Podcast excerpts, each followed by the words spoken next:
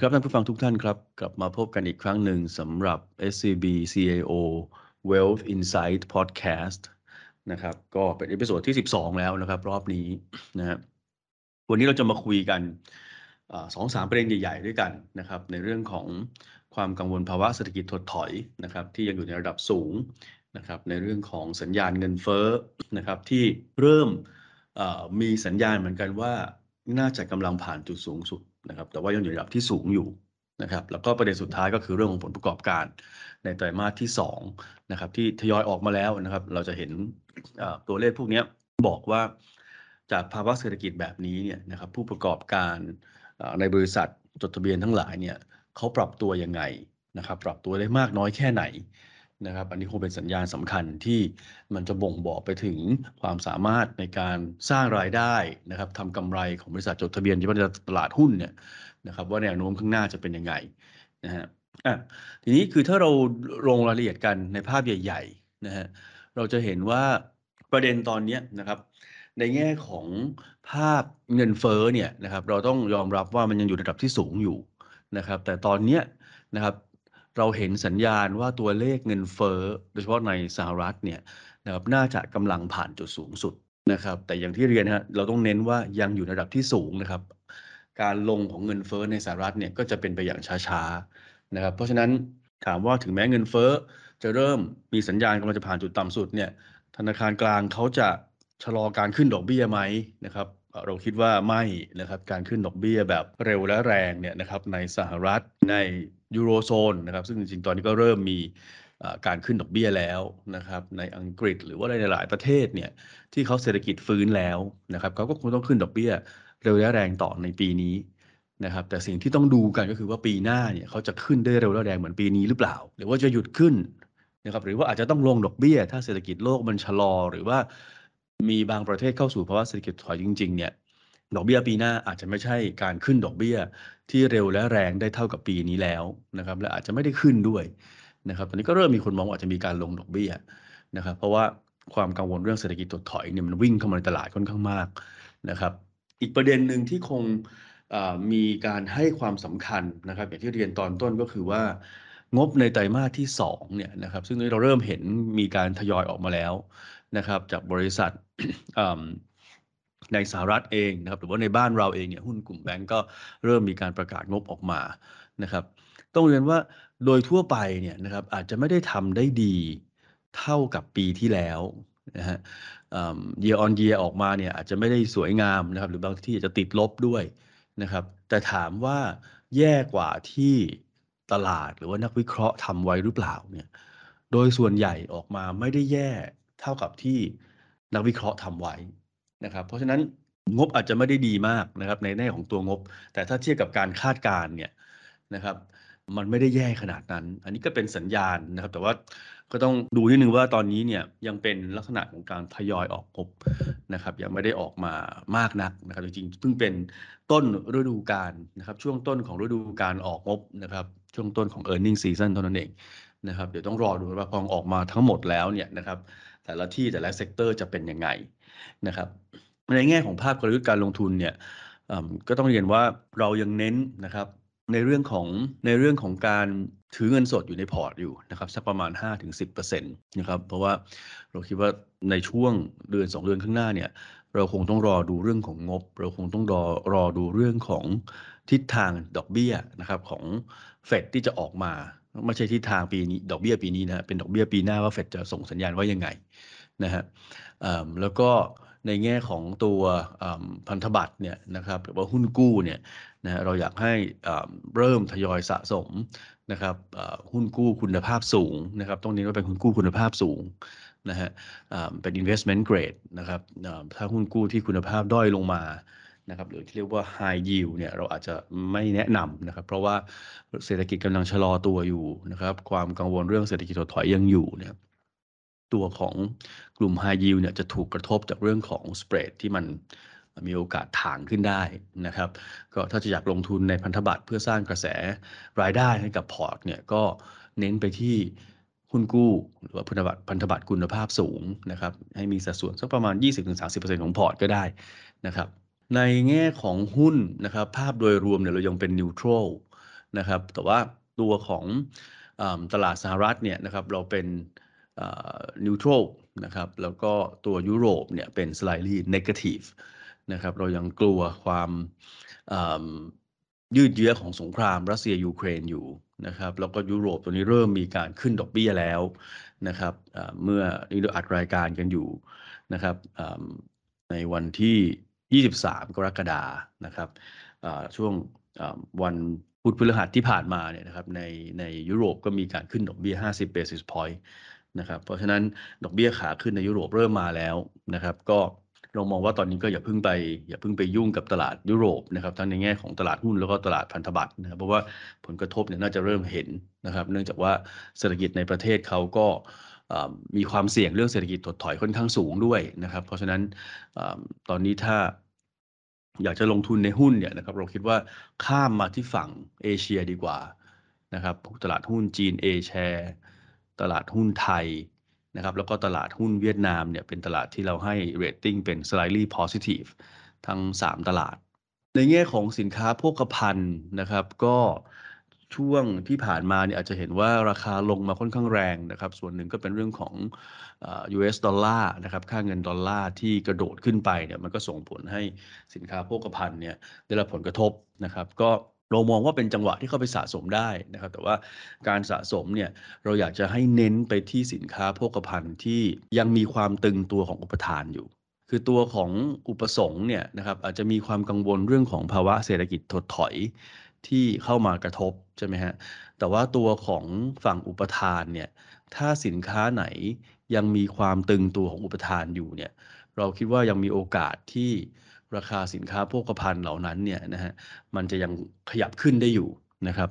เพียงแต่ว่าถ้าเราดูเนี่ยมันไม่ใช่สินค้าโภคภัณฑ์ทุกทุกตัวที่มีประเด็นเรื่องของอุปทานตึงตัวนะครับ อย่างเช่นอาหารอย่างเงี้ยนะครับ เคยเป็น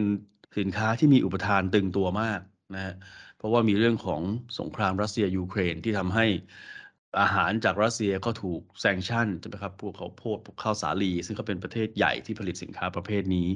นะครับ ฝั่งยูเครนเองก็เป็นประเทศใหญ่ที่ผลิตสินค้าเหล่านี้เหมือนกันนะครับ เราพูดกันใน episode ที่แล้วไปแล้วนะครับในแง่รายละเอียดนะครับโดนรัสเซียคุมไม่ให้ส่งออกมานะครับอุปทานก็เลยตึงตัว แต่ว่าตอนนี้เนี่ยข่าวล่าสุดเนี่ยนะครับพบว่า ทาง UN นะครับก็มีการเข้าไปพูดจากับทั้งสองประเทศนะครับบอกว่าถ้าคุณไม่ส่งออกมาเนี่ยนะครับมันก็จะทำให้วิกฤตอาหารโลกเนี่ยรุนแรงขึ้นเรื่อยๆนะครับก็มีการเจรจากันนะครับแล้วก็เข้าใจว่าล่าสุดเนี่ยเริ่มคุยกันได้แล้วว่าน่าจะเริ่มมีการทยอยนำพวกข้าวโพดนะครับพวกข้าวสาลีนะครับส่งออกมาจากยูเครนได้ เพราะฉะนั้นอุปทานที่มันเคยตึงตัว มันก็จะไม่ตึงตัวถูกไหมครับแต่ว่าถ้าเป็นสินค้าโภคภัณฑ์เนี่ยเราจะเน้นไปที่น้ำมัน นะครับเรายังคิดว่าเรื่องของน้ำมันเนี่ยความตึงตัวของอุปทานเนี่ยน่าจะยังอยู่ไปอีกสักระยะหนึ่งนะครับ เพราะว่าตัวของอการแซงชั่นจากยุโรปนะครับหรือว่าจากอเมริกาเนี่ยกับรัสเซียในประเด็นน้ำมันเนี่ยนะครับยังค่อนข้างเข้มงวดนะครับแล้วการขายน้ำมันของรัสเซียไปให้ประเทศอื่น ที่อาจจะยังไม่แซงชั่นเขาเนี่ยมันก็ไม่ได้ทำคือมันทำคือมันมีการทำที่เราได้ยินข่าวแหละนะครับ แต่ว่าถามว่ามันทำได้ในปริมาณที่เยอะจนทำให้อุปทานน้ำมันโลกเนี่ยมันยังไม่ถูกกระทบหรือเปล่า มันไม่ขนาดนั้นนะฮะแล้วเรื่องของการที่ทางโจไบเดนไปพบกับทางทางการของซาอุดีอาระเบียนะครับเราอยากให้ซาอุเนี่ยเขาผลิตน้ำมันออกมามากขึ้นเนี่ยนะครับก็ดูจากความคืบหน้าแล้วอาจจะไม่ได้เร็วขนาดนั้นนะครับ เพราะฉะนั้นความตึงตัวของฝั่งอุปทานสำหรับประเด็นน้ำมันเนี่ยมันยังค่อนข้างสูง นะครับ แต่ว่าสิ่งที่ต้องบอกท่านผู้ฟังครับนักลงทุนทุกท่านก็คือว่า การเทรดสินค้าโภคภัณฑ์เนี่ยนะครับ ถ้าเป็นคนที่รับความเสี่ยงรับความผันผวนสูงสูงไม่ได้เนี่ย เราไม่แนะนำนะเพราะว่าสินค้าโภคภัณฑ์เนี่ยเป็นสินค้าที่เหวี่ยงมากนะครับ เพราะฉะนั้นสิ่งที่เราแนะนำก็คือว่าอยากให้มีติดพอร์ตไว้ประมาณสัก 4-6%นะครับเพื่อเป็นการจัดการกับความเสี่ยงเงินเฟ้อนะครับแต่ว่าถ้าบอกว่าโอ้จะเทรดสินค้าโภคภัณฑ์เนี่ยนะครับก็ ต้องเป็นคนที่รับความผันผวนสูงๆให้ได้ ทีนี้เรามาลงรายละเอียดสำหรับประเด็นสำคัญสำคัญบางประเด็นแล้วกันนะครับ ในช่วงที่มองไประยะสักอีกหนึ่งเดือนข้างหน้าเนี่ยนะครับถามว่าประเด็นสำคัญสำคัญมันมีอะไรนะครับ คือตอนนี้เนี่ยตัวเลขเงินเฟ้อนะครับ ยังเป็นตัวเลขสำคัญนะครับที่จะเป็นตัวกำหนดว่าการขึ้นดอกเบี้ยของธนาคารกลางต่างๆเนี่ยจะเป็นยังไง นะครับ ถ้าเราเริ่มจากสหรัฐเนี่ยนะครับ เราจะเห็นว่าเงินเฟ้อในเดือนมิถุนาที่ออกมาจริง ๆ แล้วเนี่ยเขาบอกว่าสูงที่สุดในรอบ 40 ปีนะครับ อยู่ที่ประมาณ 9.1%เนี่ยนะฮะถ้าเราดูไส้ในเขานะครับ เราจะเห็นว่าอันนี้เป็นเลขเงินเฟ้อแบบ year on year นะครับ เอาเดือนมิถุนาของปีนี้เนี่ยเทียบกับมิถุนาของปีที่แล้วเนี่ยจะได้ 9.1 ถ้าเราดูตรงนี้เนี่ยจริง ๆ ตัวหลักที่ทำให้เงินเฟ้อ ของสหรัฐเนี่ยยังเร่งตัวได้อย่างต่อเนื่องอยู่เนี่ยมันคือเรื่องของน้ำมันกับอาหารนะครับก็ยังเป็น 2 สินค้าหลักนะครับที่ทำให้เงินเฟ้อพุ่งขึ้นมา แล้วก็พุ่งขึ้นต่อไปนะครับในช่วงเดือนมิถุนาถ้าเราเอา 2 สินค้านี้ออกไปเนี่ยจริงๆเงินเฟ้อนะครับที่หักพลังงานกับอาหารออกไปเนี่ยเขาเรียกว่าเงินเฟ้อพื้นฐานหรือว่า core inflation เนี่ยมันชะลอลงมานะครับเดือนมิถุนาที่ 5.9เนี่ยเป็นระดับ เป็นอัตราที่ที่ต่ำที่สุดตั้งแต่ต้นปีด้วยซ้ำสำหรับตัว core inflation นะสำหรับเงินเฟ้อพื้นฐาน แต่เงินเฟ้อทั่วไปพอรวมอาหาร พอรวมราคาพลังงานกลับมาเขาเรียกเงินเฟ้อทั่วไปเนี่ยมันดีดขึ้นไป ทีนี้ถ้าเรามาดูแนวโน้มราคาพลังงานกับราคาอาหาร ล่าสุดเนี่ยในเดือนกรกฎาคมที่ผ่านมาเนี่ยนะครับหลืออีกประมาณอาทิตย์หนึ่งเนี่ยจากนี้เนี่ยนะแต่ว่าโอเคช่วงสองสามอาทิตย์ที่ผ่านมาเนี่ยเราเห็นการชะลอตัวของราคาน้ำมัน เราเห็นการชะลอตัวของอาราคาอาหาร ที่ลงมา เราก็เลยคิดว่าประเด็นเนี้ยนะครับมันน่าจะทำให้เรื่องของเงินเฟ้อนะครับ ในช่วงเดือนกรกฎาสิงหาข้างหน้าเนี่ยมันใกล้จะผ่านจุดต่ำสุดแล้ว ความเร็วที่เงินเฟ้อในสหรัฐจะเริ่มชะลอลงมาเนี่ยนะครับมันก็ขึ้นอยู่กับว่าหลังจากที่ราคาตลาดโลกของอาหารของพลังงานลงมาแล้วเนี่ยนะครับ ราคาที่ค้าขายปลีกนะครับ ราคา อย่างเช่นน้ำมันกับราคาหน้าปั๊มอะพูดง่ายๆนะครับ จะลงมาเร็วแค่ไหนนะครับ ซึ่งเท่าที่ผมเช็คดูล่าสุดเนี่ยก็ในช่วงเดือนกรกฎาคมที่ผ่านมาราคาขายเฉลี่ยตัวน้ำมันนะครับที่เติมพาหนะต่างๆเนี่ยในสหรัฐเรียกว่าแก๊สโซลีนเนี่ยก็ลงมานะครับเข้าใจว่าช่วงพีคๆเนี่ยอยู่ที่ประมาณสัก 5.6เหรียญนะครับต่อแกลลอนนะครับเข้าใจว่าตอนนี้ลงมาเหลือประมาณสัก 5 เหรียญต่อแกลลอนละ นะครับก็ลงมา 10 10กว่าเปอร์เซ็นต์นะครับประมาณ 10กว่าเปอร์เซ็นต์ก็ลงมาเร็วนะครับเพราะฉะนั้นเราก็เลยมองว่าข้างหน้าเนี่ยมันมีโอกาสที่เราจะเห็นเงินเฟ้อในสหรัฐเนี่ยนะครับกำลังจะผ่านจุดสูงสุดนะครับตัวสินค้าคอมมอดิตี้อื่นๆนะครับก็อย่างที่เรียนตอนต้นนะครับว่าโดนผลกระทบจากเรื่องของดอลลาร์นะครับที่เร่งตัวขึ้นนะครับทำให้ราคาสินค้าโภคภัณฑ์ส่วนใหญ่เนี่ยลงมานะครับแต่ว่าไม่ได้ลงทุกตัว นะครับตัวไหนที่มันมีความตึงตัวของ supply อยู่มากๆเนี่ยอย่างเช่นถ่านหินหรือว่าพวกก๊าซธรรมชาตินะครับอย่างมีประเด็นความตึงตัวของมันจากผลกระทบจากเรื่องของรัสเซียยูเครนอยู่เนี่ยเขาก็ไม่ได้ลงแรง นะครับ เพราะฉะนั้นสินค้า commodity ลงทุกตัวไหมก็ต้องเรียนว่าส่วนใหญ่ลงนะครับ แต่ตัวที่มีอุปทานตึงตัวเนี่ยลงน้อยหน่อย ตัวของน้ำมันเนี่ยเราคิดว่าก็ชะลอลงมานะครับ แต่ว่าในท้ายที่สุดเราเชื่อว่าเดี๋ยวตลาดคงไปดูข้อมูล แล้วจะพบว่ากำลังการผลิตที่มาจากทาง OPEC Plus เนี่ยนะครับมันไม่ได้กลับมาเร็วมาก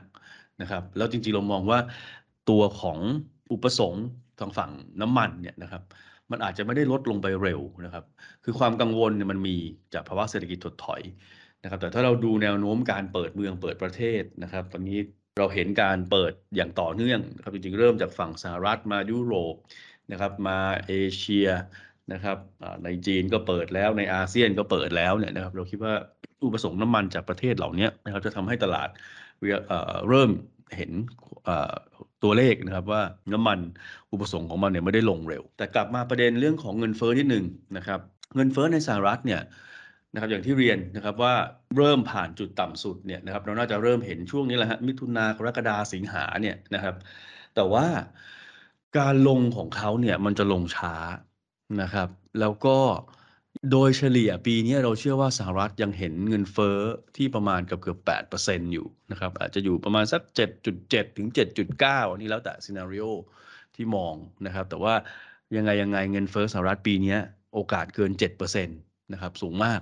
ซึ่งมันก็จะทำให้เรื่องของการขึ้นดอกเบี้ยเนี่ยยังเป็นตัวที่ยังธนาคารกลางสหรัฐเนี่ยเราเชื่อว่าจะยังทำอยู่นะครับ ในการประชุม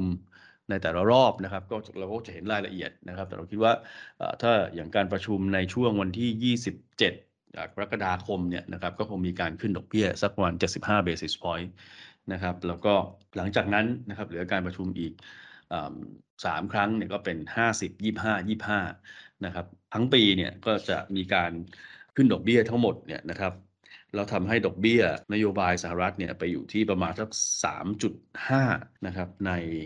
ปลายปีนะครับ อันนี้เป็นตัว upper bar ของ Fed Fund Rate ในแง่ของเงินเฟ้อแล้วก็การขึ้นดอกเบี้ยที่เร็วและแรงเนี่ยนะครับ ก็จะทำให้ประเด็นเรื่องของเศรษฐกิจชะลอตัวนะครับ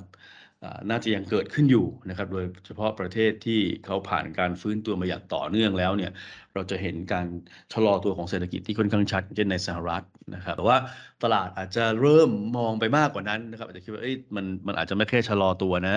แต่ว่ามองไปอีกประมาณสัก1นถึงสปีข้างหน้าเนี่ยนะครับ มันมีโอกาสที่จะเกิดภาวะเศรษฐกิจถดถอย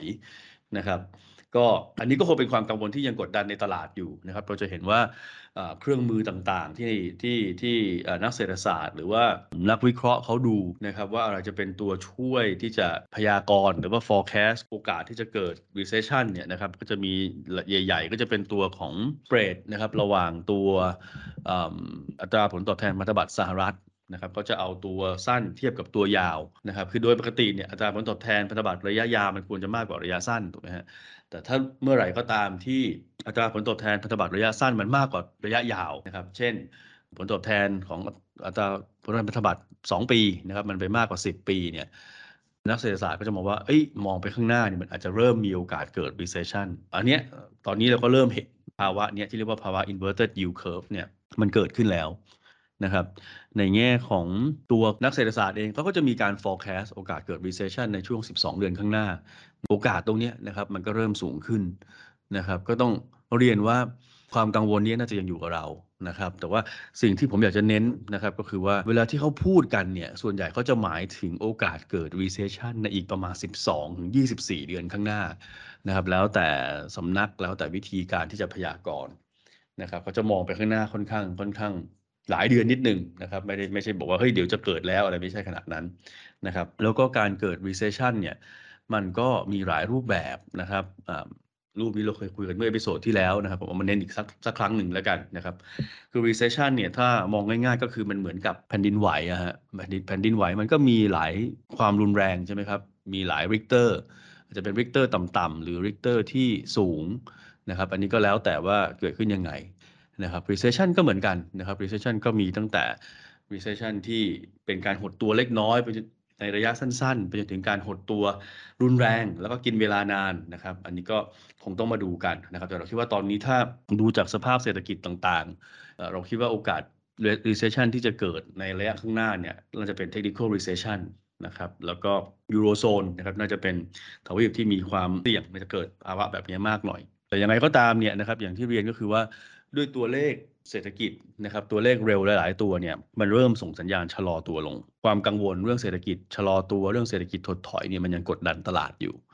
นะครับเราจะเห็นตัวเลข PMI ในหลาย ๆ ประเทศเนี่ยเริ่มชะลอลง ยังขยายตัวอยู่นะฮะแต่ว่าขยายตัวในลักษณะที่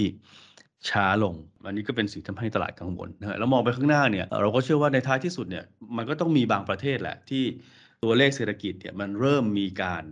หดตัว นะครับโดยเฉพาะเลข PMI นะแต่ผมอยากจะเน้นนิดนึงว่า PMI เนี่ยนะครับมันเป็นตัวเลขเร็วที่เขาเอากิจกรรมทางเศรษฐกิจเนี่ยนะฮะหรือว่าอาจจะเกิดจากการเซอร์เวยก็ตามเนี่ยเป็นการเทียบระหว่างเดือนนี้กับเดือนที่แล้วนะครับมันเป็นมันเป็น month on month indicator นะครับมันเป็นตัวเลขที่เอาสิ่งที่เกิดขึ้นในเดือนนี้นะครับเทียบกับเดือนที่แล้ว เพราะฉะนั้นโมเมนตัมเนี่ยมันจะค่อนข้างเร็ว แต่เวลาที่เราดู GDP กัน นะครับ หรือว่าดูตัวเลขหลาย ๆ อย่างในในภาพเศรษฐกิจโดยเฉพาะในฝั่งของเอเชียเนี่ยเขาก็จะดูเป็น year on year ถูกไหมครับ อันนี้ก็ต้องแยกกันให้ชัดนะครับ ว่าเรากำลังพูดถึงเลขแบบไหนอยู่ แล้วก็เลขนั้นมันกำลังเป็นการเทียบระหว่างช่วงเวลาไหนกับเวลาไหนอยู่ ทีนี้ข้ามมาที่ฝั่งสหรัฐนะครับ ซึ่งเป็นประเทศ ที่นักลงทุนให้ความสำคัญค่อนข้างมากนะครับแล้วก็อาจจะมีคอนเซิร์นเรื่อง recession ด้วย คือถ้าเราดูตัวเลขตอนนี้เราคิดว่าสหรัฐเนี่ยมีสัญญาณการชะลอตัวในภาพเศรษฐกิจนะครับแต่ต้องเรียนว่าเป็นบางภาคธุรกิจไม่ใช่ทั้งหมดนะครับอย่างภาคของตลาดอสังหาริมทรัพย์ หรือว่าบ้านเนี่ยนะครับจริงก็เริ่มมีสัญญาณชะลอลง เพราะว่าถ้าเราไปดูดอกเบี้ยที่ใช้กู้บ้านนะครับ หรือว่าตัว US Treasury ที่ยาวๆหน่อยอย่าง 30 ปีนะครับที่มันวิ่งขึ้นมาค่อนข้างเร็ว หลังจากมีการขึ้นดอกเบี้ยขึ้นมาเนี่ยนะครับกิจกรรมเรื่องของอยอดขายบ้านไม่ว่าจะเป็นบ้านใหม่หรือว่าบ้านมือสองบ้านเก่าเนี่ยก็เริ่มชะลอลง แต่จริงราคาบ้านในสหรัฐเนี่ยค่อนข้างสูงอยู่นะฮะแต่ว่าถามว่าเอ๊ะมันจะมีสัญญาณที่ทำให้เศรษฐกิจสหรัฐแบบชะลอลงแบบรวดเร็วรุนแรงไหมเนี่ยนะครับผมคิดว่าตอนเนี้ย ถ้าเราดูกันเนี่ยนะครับตลาดแรงงานเขายังค่อนข้างแข็งแกร่งนะครับ อาจจะมีข่าวเรื่องของการเริ่มมีการลดคนนะครับ แต่ว่าโดยรวมๆเนี่ยนะครับ ก็ถามว่าเป็นภาวะที่เราต้องกังวลว่ามันจะมีการว่างงานกระโดดกลับขึ้นไปเร็วๆเหมือนช่วงโควิดหรือเปล่านะครับ หรือว่าเหมือนช่วง subprime หรือเปล่าเนี่ยผมยังคิดว่าโอกาสนั้นยังค่อนข้างน้อยนะครับ เพราะว่า มันเป็นบาง sector นะครับที่มีการชะลอการจ้างงาน แต่ว่ามันก็มีบาง sector ที่ยังเร่งการจ้างงานอยู่เพราะฝั่งที่เกี่ยวข้องกับเรื่องของภาคบริการอะเพราะฉะนั้นโดยรวมๆเนี่ยนะครับถ้าเราดูกันเนี่ยเราก็จะเห็นว่าทิศทางเศรษฐกิจทิศทางเงินเฟ้อเนี่ยนะครับ มันก็จะมาสู่เรื่องของทิศทางดอกเบี้ยนะครับ ที่เราบอกว่าปีนี้ขึ้นเร็วและแรงเนี่ยนะครับ อย่างเช่นสหรัฐเนี่ยก็จะมีการขึ้นดอกเบี้ยต่อเนื่องนะครับปลายปีไปจบที่ประมาณสัก 3.5 นะครับ ต้นปีเนี่ยเรายังคุยกันอยู่เลยนะครับว่าดอกเบี้ยสหรัฐเนี่ยอยู่ที่ 0.25 นะครับ มาปลายปีเนี่ย 3.5 ซึ่งถือว่าเป็นการขึ้นดอกเบี้ยที่เร็วที่สุดของสหรัฐครั้งหนึ่งเลยนะครับในในในประวัติศาสตร์เศรษฐกิจเขาเนี่ยนะครับซึ่งมันก็จะทำให้ธนาคารกลางอื่นๆเนี่ยต้องเริ่มมีการปรับการขึ้นดอกเบี้ยตามไปด้วยนะครับแต่ว่าการปรับขึ้นเนี่ยของแต่ละธนาคารกลางเนี่ย ผมคิดว่ามันก็ขึ้นอยู่กับว่าเศรษฐกิจเขาฟื้นตัวได้เร็วช้าแค่ไหน คือเงินเฟ้อเนี่ยตอนนี้เราต้องเรียนต้องบอกตรงๆว่าเงินเฟ้อเนี่ยมันมาทั้งโลกอยู่แล้ว แต่ว่าการขึ้นดอกเบี้ยเนี่ยธนาคารกลางเขาไม่ได้ดูเรื่องเงินเฟ้ออย่างเดียวเขาต้องดูเรื่องการฟื้นตัวของเศรษฐกิจด้วย ถ้าเศรษฐกิจฟื้นเร็ว อย่างกรณีของสหรัฐเนี่ยเขาก็ขึ้นดอกเบี้ยได้เร็ว ถ้าเศรษฐกิจฟื้นช้านะครับก็อาจจะมีการขยับขึ้นดอกเบี้ยที่ช้านะครับหรือว่าแบบเป็นแบบค่อยเป็นค่อยไปนะครับ ก็จะมีความแตกต่างกันนะครับ อย่างยุโรปเนี่ยนะครับเรามองว่าตอนนี้มาถึงจุดที่เขาเริ่มขยับขึ้นดอกเบี้ยแล้วนะครับ แล้วก็การขึ้นดอกเบี้ยของเขาเนี่ยนะครับคงไม่ได้เร็วเหมือนสหรัฐนะครับ แต่ว่าถ้าเทียบกับประวัติศาสตร์ของเขาในช่วง 10 ปีที่ผ่านมาเนื่องจากเขาไม่เคยขึ้นดอกเบี้ยมาเป็น 10 ปีนะครับเพราะถ้าเทียบกับตัวของเขาเองเนี่ยก็ก็อาจจะถือว่าเร็วนิดหนึ่ง นะครับแล้วก็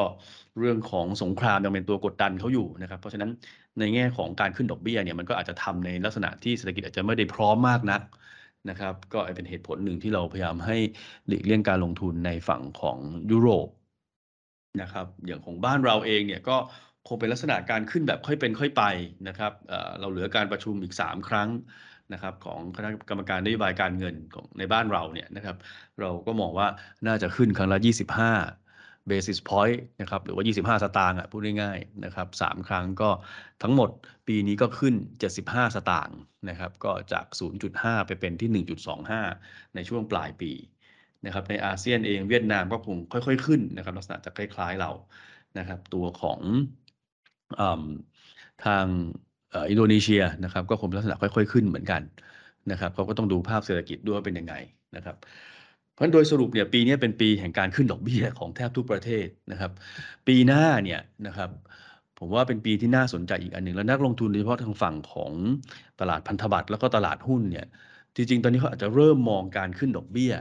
แต่เป็นการขึ้นดอกเบี้ยในปีหน้าละคือปีนี้ทุกคนรู้แล้วว่าขึ้นดอกเบี้ยค่อนข้างมากนะครับมากจะมากแบบมากๆ หรือมากแบบน้อยๆเนี่ยก็ขึ้นอยู่กับว่าเศรษฐกิจฟื้นช้าหรือเร็ว แต่ปีหน้าเนี่ยนะครับผมว่า โฟกัสในช่วงครึ่งหลังของนักลงทุนตลาดพันธบัตรแล้วก็ตลาดหุ้นเนี่ยเขาอยากทราบว่าเฟดปีหน้าจะเอาอยัางไงนะครับซึ่งมันจะเป็นตัวที่กำหนดว่าเป็นหนึ่งในปัจจัยนะครับ มากำหนดว่าธนาคารกลางอื่นๆจะต้องขึ้นดอกเบี้ยตาม หรือต้องปรับดอกเบี้ยตามยังไง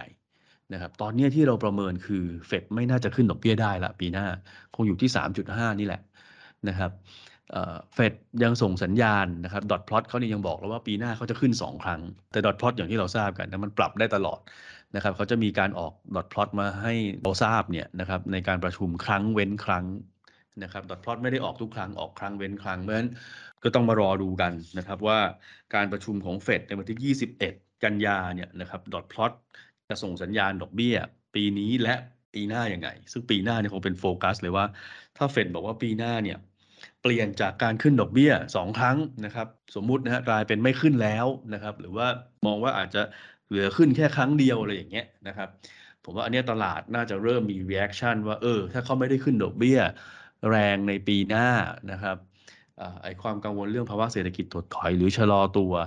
มันก็อาจจะชะลอลงนะครับ แต่อันนี้เราก็ต้องคงต้องมาดูกันนะครับว่าสัญญาณจะเป็นยังไง ทีนี้ถ้าเรามาดูในแง่ของ ตลาดกันบ้างนะครับ ถามว่าตลาดตั้งแต่ต้นปีเนี่ยเราทราบกันดีเนาะว่ามันมีการปรับลดลงมานะครับในตลาดหุ้นทั่วโลก จริงๆ ไม่ใช่แค่สินทรัพย์หุ้นนะครับ แม้กระทั่งสินทรัพย์พันธบัตรนะครับ ก็ราคาลงมาค่อนข้างมากนะครับ ซึ่งก็ปีนี้ก็เป็นปีที่เกิดขึ้นไม่บ่อยนักนะครับ ที่ผลตอบแทนสินทรัพย์ทั้งพันธบัตรทั้งหุ้นเนี่ยจะลงพร้อม ๆ กัน ปีนี้ก็เกิดขึ้นแล้วนะครับอาจจะเห็นครั้งครั้งก่อนนู้นก็อาจต้องย้อนไปสมัยปีช่วงปี 70 80เนี่ยนะครับเป็นปีที่เงินเฟ้อสูงสูงนั่นแหละนะครับที่ที่จะมีลักษณะที่ผลตอบแทนหุ้นผลตอบแทนพันธบัตรเนี่ยลงพร้อม ๆ กัน แต่ว่าอะกลับมาประเด็นเรื่องของตลาดหุ้นเนี่ยนะครับเราจะเห็นว่าตลาดมีการปรับตัวลดลงมานะครับจากทั้งเรื่องของเงินเฟ้อจากทั้งเรื่องของดอกเบี้ยขาขึ้นเร็วและแรงนะครับเพราะฉะนั้นตลาดมีการแอบสอบ ข่าวแอบสอบประเด็นพวกนี้ไปค่อนข้างมากแล้ว หมดหรือยังเนี่ย ผมว่าเราคงไม่สามารถไปบอกได้ขนาดนั้นนะครับ เพราะว่ามันยากที่จะวิเคราะห์ได้ลึกว่า price in ไปหมดหรือยังนะครับ แต่มีการ price in ไปบ้างหรือยังเนี่ย เราคิดว่าค่อนข้างมากนะครับ ถามว่ามันมากเนี่ยมันมากแค่ไหน นะครับ ถ้าเราเทียบกับคริสิสครั้งก่อนๆที่เกิดขึ้น หรือว่าการปรับตัวของตลาดลงแรงๆ ในอดีตเนี่ยนะครับเราคิดว่าอยู่ใกล้ๆสมัย trade war trade war ถ้าเราจำกันได้เนี่ยช่วง 2018-2019 นะครับก่อนที่ข่าวโควิดจะมาเนี่ยโลกก็จะกังวลเรื่องของสงครามการค้าทำให้เศรษฐกิจชะลอตัวใช่ไหมครับแล้วก็เรื่องของดอกเบี้ยขาขึ้นในสหรัฐนะครับจริงๆอเมริกาเขามีการขึ้นดอกเบี้ย มาตั้งแต่ช่วงปี 2014-15 แล้วนะครับ แต่เป็นการขึ้นช้าๆ มาขึ้นเยอะๆเนี่ยประมาณสัก 17-18 2017-2018 นะครับ ก็อันนี้ก็เป็นช่วงที่ผมมองว่ามันน่าจะคล้ายๆกับช่วงนี้นะครับ แล้วมาเก็ตก็มีการปรับลงไปในแมกนิจูดที่ใกล้ๆกัน แต่ว่าถามว่า เอ้ยแล้วมันต้องรออะไรอีกในตลาดก็ลงมาแล้วนะครับ คือถ้าเราดูเนี่ยนะครับเวลาที่นักวิเคราะห์เขาดูตัวดัชนีหุ้นเนี่ยนะครับในภาพนี้จะเป็น MSCI World Index เนี่ยนะครับตั้งแต่ต้นปีเนี่ยปรับลดลงมาประมาณ 21%ถ้าแยกเป็นปัจจัยใหญ่ ๆ เวลาที่หุ้นมันมีการปรับตัวเนี่ยนะครับเขาจะดูว่าผลประกอบการเป็นยังไงใช่ไหมครับผลประกอบการเป็นยังไงก็คือ EP ตัว EPS นะครับแล้วก็อีกฝั่งหนึ่งก็จะดูเรื่องของ PE multiple นะครับ price to earning นะครับ multiple เนี่ยนะครับเรียกสั้นๆว่า PE เนี่ยว่า PE เนี่ยมันมีการถูกปรับขึ้นนะครับเป็นการ re-rate หรือว่าถูกปรับลงเป็นการ de-rate นะครับซึ่งในกรณีของครึ่งปีแรกเนี่ยจริงๆ PE เนี่ยมีการ de-rate ลงมานะครับมีการ de-rate ลงมาค่อนข้างเยอะนะครับประมาณสัก 25%หุ้นโลกเนี่ยลง 20%นะครับ PE de-rate ลง 25 ก็คือลงมากกว่าหุ้นโลกพูดง่ายๆ นะครับ เพราะว่ามีเรื่องของ earnings per share เนี่ยนะครับ EPS เนี่ยคอยค้ำไว้อยู่ประมาณสักห้าหกเปอร์เซ็นต์ตอนนี้นะครับมันก็เลยเป็นที่มาว่าหัวข้อในการทำพอดแคสต์รอบนี้นะครับหนึ่งในหัวข้อคือว่างบไตรมาสสองจะเป็นยังไงนะครับ เราคิดว่างบไตรมาสสองเนี่ยจะเป็นตัวช่วยมาให้เราเห็นความชัดเจนเรื่อง EPS เนี่ยนะครับว่ามัน มองไปข้างหน้าเนี่ยมันควรจะหน้าตายังไงให้เวลาที่มันผ่านมาครึ่งปีแรกเนี่ยผู้ประกอบการหรือบริษัทจดทะเบียนเนี่ยเขาปรับตัวยังไงนะครับกับสิ่งที่เกิดขึ้นแล้วก็คงได้เห็นกัน ตอนนี้อาจจะต้องรอนิดนึงนะครับเดี๋ยวรอให้งบมันออกมาครบๆก่อนเดี๋ยวเรามาคุยกัน ก็นับตั้งแต่ต้นปีที่ผ่านมาเนี่ยถามว่าตลาดมีความคาดหวังสูงไหมกับงบนะครับในอนาคตเนี่ยต้องเรียนว่าถ้าเทียบกับปีก่อนๆเนี่ยนะครับก็ ความคาดหวังก็อาจจะไม่ได้สูงมากนักนะครับ จริง ๆ ตลาดก็ไม่ได้มีการปรับขึ้นคาดการกำไรของบริษัทจดทะเบียนที่ที่รวดเร็วจนเกินไปนัก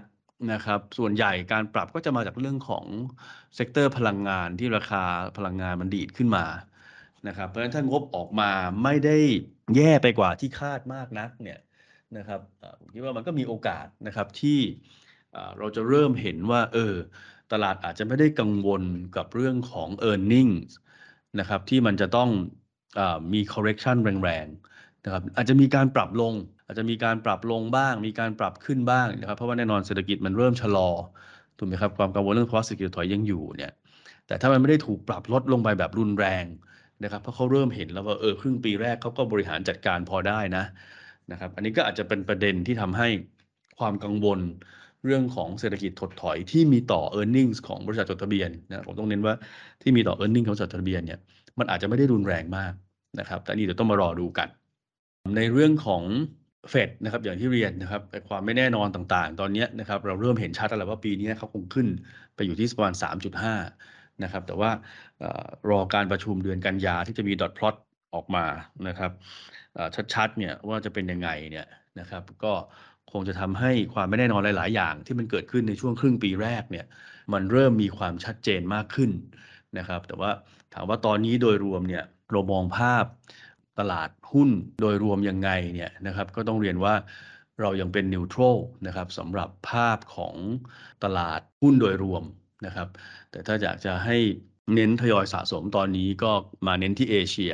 นะครับ เป็นจีน A share เป็นหลัก นะครับถามว่าทำไมต้องเป็นต้องเป็นจีน A share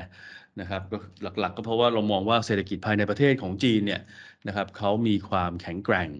มากขึ้นนะครับ หลังจากที่มีการทยอยเปิดเมืองขึ้นมานะครับ แล้วเราก็เชื่อว่าถึงแม้จะมีตัวเลขผู้ติดเชื้อเพิ่มขึ้นนะครับ ในช่วงอาทิตย์สองอาทิตย์ที่ผ่านมาเนี่ยแต่การกลับไปปิดเมืองแบบเข้มข้นของจีนนะครับ เหมือนกับที่เกิดขึ้นในช่วงเมษาพฤษภาเนี่ย เราคิดว่าโอกาสเกิดน้อยนะครับ เพราะว่าตอนนี้ทางการจีนเนี่ยเราเชื่อว่าต้นเขาเขาเห็นแล้วแหละว่าต้นทุนการปิดเมืองประเภทนั้นเนี่ยมันสูงมากๆนะครับมันสูงมากๆ เพราะว่า GDP ไตรมาสสองเนี่ยคือที่โตมา 0.4% year on year เนี่ยก็เสมือนไม่โตละนะฮะมันโตน้อยมากเนี่ยนะครับแล้วถ้าเราไปทำแบบนี้บ่อยๆนะครับมันจะกลายเป็นว่าไอ้แผลเป็นทางเศรษฐกิจนะครับมันก็จะลึกลงเรื่อยๆลึกลงเรื่อยๆนะครับแล้วมันก็จะหายยาก นะครับเราก็คิดว่าการปิดเมืองของจีนรอบนี้จะเป็นลักษณะเฉพาะเจาะจงมาก ๆนะครับทำให้ภาพรวมของอุปสงค์ในฝั่งของจีนเนี่ยนะครับน่าจะยังทำได้ดีอยู่นะครับเราจะเน้นที่ A share H share เนี่ยเราเป็น neutral นะครับเราชอบ A share มากกว่า เพราะว่า H share อย่างที่ทราบกันนะครับก็จะมีหุ้นที่เกี่ยวข้องกับเรื่องของอสังหาริมทรัพย์อยู่มากหน่อยนะครับมีหุ้นที่เกี่ยวกับตัว tech อยู่มากหน่อย นะครับซึ่ง2 sector นี้ยังเป็น sector ที่ต้องเรียกว่าโอกาสฟื้นตัวยังไม่ได้สูงมากนักนะครับประเด็นเรื่องของอสังหาริมทรัพย์ในจีนก็ยังมีให้เราเห็นอยู่เรื่อยๆนะครับถามว่ามันจะลุกลามมาที่ banking sector ไหมนะครับผมคิดว่าโอกาสค่อนข้างน้อย อาจจะมีบางแบงค์ที่เขามี exposure กับอสังหาริมทรัพย์ที่มีปัญหาเยอะจริงๆเนี่ยถูกกระทบนะฮะแต่ว่าทั้งระบบของธนาคารของจีนเนี่ยเรายังคิดว่าเขายังมีความแข็งแกร่งอยู่นะครับไม่ว่าจะดูจากตัวเลข ตัว NPL นะครับหรือว่าตัวเลข NPL coverage ratio นะครับตัวเลขฐานทุนนะครับพวก tier 1 ratio ต่างๆ ก็ก็ยังยังมีสุขภาพที่ค่อนข้างดีนะครับเพราะฉะนั้นถามว่ามันจะลามมาเป็น banking crisis ไหมในจีนเนี่ยผมคิดว่าโอกาสน่าจะค่อนข้างน้อยนะครับแต่ว่าใครที่มี exposure เยอะๆนะครับในบางธนาคารเนี่ยก็อาจจะมีประเด็นบ้างนะครับ กลุ่มหนึ่งที่เรายังเน้นออยากจะให้มีการ ลงทุนนะครับทยอยสะสมอยู่เนี่ยก็คือเรื่องของหุ้นเวียดนามนะครับ แต่ว่าอันนี้ก็ต้องเรียนว่าคงต้องมองเป็นภาพการลงทุนระยะยาวนิดนึงนะครับอาจจะประมาณสัก 2-3 ปีนะครับแล้วก็ความผันผวนในตลาดเวียดนามเนี่ยนะครับมีค่อนข้างสูงนะครับถ้านักลงทุนท่านไหน รับความผันผวนไม่ได้นะครับก็ก็อาจจะหลีกเลี่ยงนิดนึงนะฮะแต่ว่าถามว่ามองไปข้างหน้าเนี่ยในแง่ของเศรษฐกิจแล้วก็ e a r n i n g ็ของตลาดหุ้นเวียดนามที่ยังเติบโต เป็น 2 หลักอยู่เนี่ยนะครับ ปีนี้ปีหน้าก็ยังโตประมาณเกือบเกือบ20%นะครับสำหรับ EPS growth นะครับเรายังคิดว่าปัจจัยนี้ยังเป็นปัจจัยหลักนะครับที่เรายังชอบเวียดนามอยู่นะครับก็เป็น slightly positive อีกอันนึงก็คือหุ้นไทยบ้านเราเองนี่แหละฮะนะครับก็เราก็มองว่าการเปิดเมืองเปิดประเทศเนี่ยนะครับอย่างเป็นตัวที่หนุนเรื่องของการฟื้นตัวของภาคธุรกิจนะครับ อาจจะมีประเด็นเรื่องของเงินเฟ้อนะครับเข้ามาเนี่ยนะครับแต่เราคิดว่า อย่างที่เรียนนะครับว่าการขึ้นดอกเบี้ยเนี่ยมันไม่ใช่ดูแค่เงินเฟ้ออย่างเดียว มันต้องดูการฟื้นตัวของเศรษฐกิจด้วยนะครับอเมริกาเขาทำได้นะครับขึ้นดอกเบี้ยเร็วๆเพราะเศรษฐกิจเขาฟื้นเร็วมากนะครับเริ่มเห็นความเสี่ยงว่าเอ๊ะมันจะโอเวอร์ฮีทหรือเปล่านะครับแต่ของบ้านเราเนี่ยถามว่าเฮ้ยเงินเฟ้อเราสูงจริงนะ แต่การฟื้นตัวของเราเนี่ยมันเป็นแบบค่อยเป็นค่อยไปถูกไหมครับเราจะไปเร่งขึ้นดอกเบี้ยเหมือนเขาเนี่ยผมคิดว่าเกิดเศรษฐกิจมันรับไม่ไหวขึ้นมาเนี่ยนะครับมันก็ จะกลายเป็นต้องมานั่งประคับประคองเศรษฐกิจกันใหม่อีกรอบหนึ่งนะครับซึ่งเป็นสิ่งที่คงคงไม่มีใครอยากให้เกิดนะครับเพราะฉะนั้นการขึ้นดอกเบี้ยในบ้านเราก็คงเป็นลักษณะแบบค่อยเป็นค่อยไปนะครับถามว่าเอ้ยถ้าขึ้นดอกเบี้ยช้าแล้วมันจะกระทบค่าเงินอ่อนไปมากกว่านี้หรือเปล่านะครับ คือการอ่อนค่าของค่าเงินเนี่ยนะครับ มันต้องดูว่าเทียบกับสกุลไหนนะครับ คือถ้าเทียบกับดอลลาร์สหรัฐเนี่ย จริงๆแทบทุกประเทศอ่อนค่าหมดแหละนะครับในช่วงที่ผ่านมานะครับโดยเฉพาะในเอเชียนะครับดอลลาร์เนี่ยเขาเขาสตรองมาก ๆ ในช่วงที่ผ่านมา มันก็เลยไม่มีใครจะต้านทานความแข็งค่าของเขาได้อะพูดง่ายๆนะครับ แต่ว่าเวลาที่เราดูเรื่องของค่าเงินที่มีผลต่อเศรษฐกิจเนี่ย มันไม่ใช่ดูแค่ที่กับดอลลาร์อย่างเดียวนะเราต้องดูด้วยว่า เอ้ย คู่ค้าคู่แข่งของเราเนี่ยนะครับ ตอนนี้ค่าเงินเราเมื่อเทียบกับเขาเนี่ยมันเป็นยังไงนะครับ ซึ่งถ้าเราดูในแง่ของ ค่าเงินบาทนะครับเทียบกับคู่ค้าคู่แข่งเนี่ยของเราก็ในในอาเซียนเนี่ยนะครับเราก็จะอ่อนมากหน่อยนะครับแต่ถ้าดูในแง่ของทั้งเอเชียเนี่ยจริงๆก็มีคนอ่อนมากกว่าเรานะครับถ้าดูข้อมูลเนี่ยคนที่อ่อนมากกว่าก็จะเป็นญี่ปุ่นนะครับจะเป็นนิสเยนนะครับค่าเงินเยนก็อ่อนมากกว่าเรานะครับโคเรียนวอนนะครับเงินของเกาหลีใต้ก็อ่อนมากกว่าเรานะครับแล้วก็อาจจะมีอินเดียนะครับที่สลับกัน อ่อนใกล้เคียงกับเรานะครับ อาจจะบางช่วงอาจจะอ่อนมากกว่านะครับ บางช่วงอาจจะอ่อนน้อยกว่า แต่ก็จะใกล้ ๆกันนะครับ ซึ่งถ้าเราดูเนี่ยนะครับการอ่อนค่าของค่าเงินบาทที่ใกล้เคียงกับประเทศคู่ค้าคู่แข่ง ถ้าเรามองง่าย ๆ ตอนนี้นะครับตัวเลขนักท่องเที่ยวอินเดียเนี่ยเป็นตัวเลขนักท่องเที่ยวที่มาเที่ยวเมืองไทยเยอะที่สุดนะครับในช่วงครึ่งปีแรกเนี่ยการที่เงินบาทอ่อนค่านะครับมากกว่าเงินอินเดียเนี่ยนะครับรูปีเนี่ย จริงๆเป็นเรื่องดีนะเวลาเขามาเที่ยวบ้านเราเนี่ยเขาจะได้แบบไม่ได้รู้สึกว่าเฮ้ยของบ้านเรามันแพงมากจนเกินไป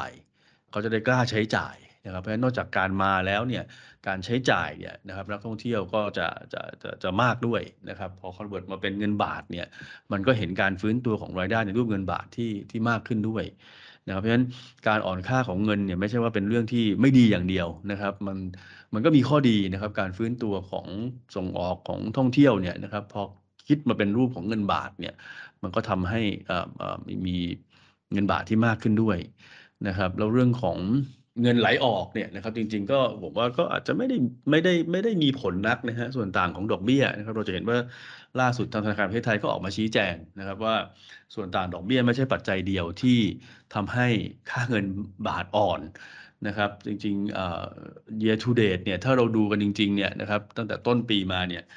เงินก็ไม่ได้ไหลออกจากตลาดพันธบัตรหรือว่าตลาดหุ้นของเรานะครับ โดยรวมๆก็ยังยังเป็น net inflow ก็คือเป็นเงินเข้าอยู่นะครับ เพราะฉะนั้นถามว่าเราต้องรีบขึ้นดอกเบี้ยนะครับ เพื่อไม่ให้เงินบาทมันอ่อนมากนะครับ เพื่อไม่ให้เงินมันไหลออกเนี่ย จริงก็อาจจะไม่ได้ไม่ได้ขนาดนั้นนะครับผมว่าก็น้ำหนักที่ให้กับการฟื้นตัวของเศรษฐกิจเนี่ยก็มีความสำคัญนะครับ เพราะฉะนั้นก็เรายังเชื่อว่าการขึ้นดอกเบี้ยในบ้านเรา นะครับเป็นการขึ้นดอกเบี้ยแบบค่อยเป็นค่อยไปนะครับผลกระทบที่จะวิ่งมาที่เรื่องของตลาดหุ้นนะครับก็อาจจะไม่ได้ไม่ได้สูงนักนะครับ เพราะฉะนั้นช่วงนี้ก็เลยเราคิดว่าก็เป็นโอกาสสะสมหุ้นไทยนะครับแต่อาจจะเน้นเป็น selective buy ก็โดยรวมๆนะครับก็น่าจะมีประมาณนี้นะครับอาจจะขออนุญาตเสริมนิดนึงว่าช่วงตอนนี้เรามีการดูนะครับมี coverage สำหรับตลาดหุ้นเพิ่มเติมคือตลาดอินโดนีเซีย นะครับ ซึ่งหลาย ๆ ท่านอาจจะเริ่มเห็นนะครับงานงานวิจัยของเราที่ที่มีการเผยแพร่ออกไปนะครับ ก็ตอนนี้ภาพรวมของเราที่มองตลาดอินโดเนี่ยนะครับเรามองเป็น slightly positive นะครับเราเราคิดว่าอินโดนีเซียก็จะเป็นอีกประเทศหนึ่งในอาเซียนนะครับที่มีการเติบโตนะครับ ไม่ใช่แค่จากเรื่องของราคาสินค้าโภคภัณฑ์หรือ commodity ที่มันดีขึ้น นะครับถ้าเรามองในแง่ของการเติบโตของประชากรของกำลังซื้อนะครับในระยะข้างหน้าเนี่ยเขาก็เขาก็ทำได้ดีด้วยนะครับตลาดเขาอาจจะ sensitive กับเรื่องราคา commodity บ้าง แต่ว่าถามว่ามันเคยเหวี่ยงมากๆในอดีต ตอนนี้มันเหวี่ยงตามราคา commodity อย่างนั้นหรือเปล่านะครับ ตอนนี้ก็จะต้องเรียนว่ามันเริ่มเหวี่ยงน้อยลงนะครับ เพราะว่ามันมีเรื่องของกำลังซื้อในประเทศเข้ามาเข้ามาช่วยนะครับ เพราะฉะนั้นโดยรวมเนี่ยนะครับภาพของตลาดอินโดเราก็มองเป็น slightly positive นะครับก็โดยภาพรวมนะครับสำหรับ episode นี้ก็น่าจะมีประมาณนี้นะครับเราก็จะมีการสรุปนะครับภาพรวมต่างๆนะครับไว้ในตัวของบทวิจัยของเรานะครับที่ออกทุกเดือนด้วยนะครับถ้าท่านใดสนใจก็อาจจะไปดูรายละเอียดได้นะครับใน report ของเรา ก็เน้นนะครับ อยากจะเน้นย้ำว่าในช่วงที่ภาพของการลงทุนเนี่ยนะครับมันยังมีประเด็นความไม่แน่นอนในหลายอย่างจากทั้งเรื่องของเงินเฟ้อเรื่องของการขึ้นดอกเบี้ยนะครับหรือเรื่องความเสี่ยงเชิงภูมิรัฐศาสตร์เนี่ยการจัด portfolio เนี่ยนะครับเป็นเรื่องสำคัญนะครับการทำ asset allocation เนี่ยเป็นเรื่องสำคัญนะครับซึ่งมันจะทำให้ภาพโดยรวมของพอร์ตเราเนี่ยไม่ได้ถูกกระทบจากปัจจัยใดปัจจัยหนึ่ง นะครับ แล้วก็มีความผันผวนที่น้อยลงนะครับ ให้ผลตอบแทนที่สม่ำเสมอมากขึ้นนะครับ อันนี้ก็เป็นประเด็นที่อยากจะเน้นย้ำนะครับ ก็สำหรับ episode นี้ก็น่าจะประมาณนี้นะครับ ก็ยังไงก็ตามนะครับ เรื่องของการลงทุนนะครับ ก็มีความเสี่ยงนะครับ เพราะฉะนั้นอยากให้นักลงทุนเนี่ยนะครับเข้าใจลักษณะสินค้าเงื่อนไขแล้วก็ผลตอบแทนก่อนตัดสินใจลงทุน สำหรับ episode นี้ก็น่าจะประมาณนี้นะครับ แล้วก็โอกาสหน้าเดี๋ยวกลับมาเจอกันใหม่นะครับ ขอบคุณครับ สวัสดีครับ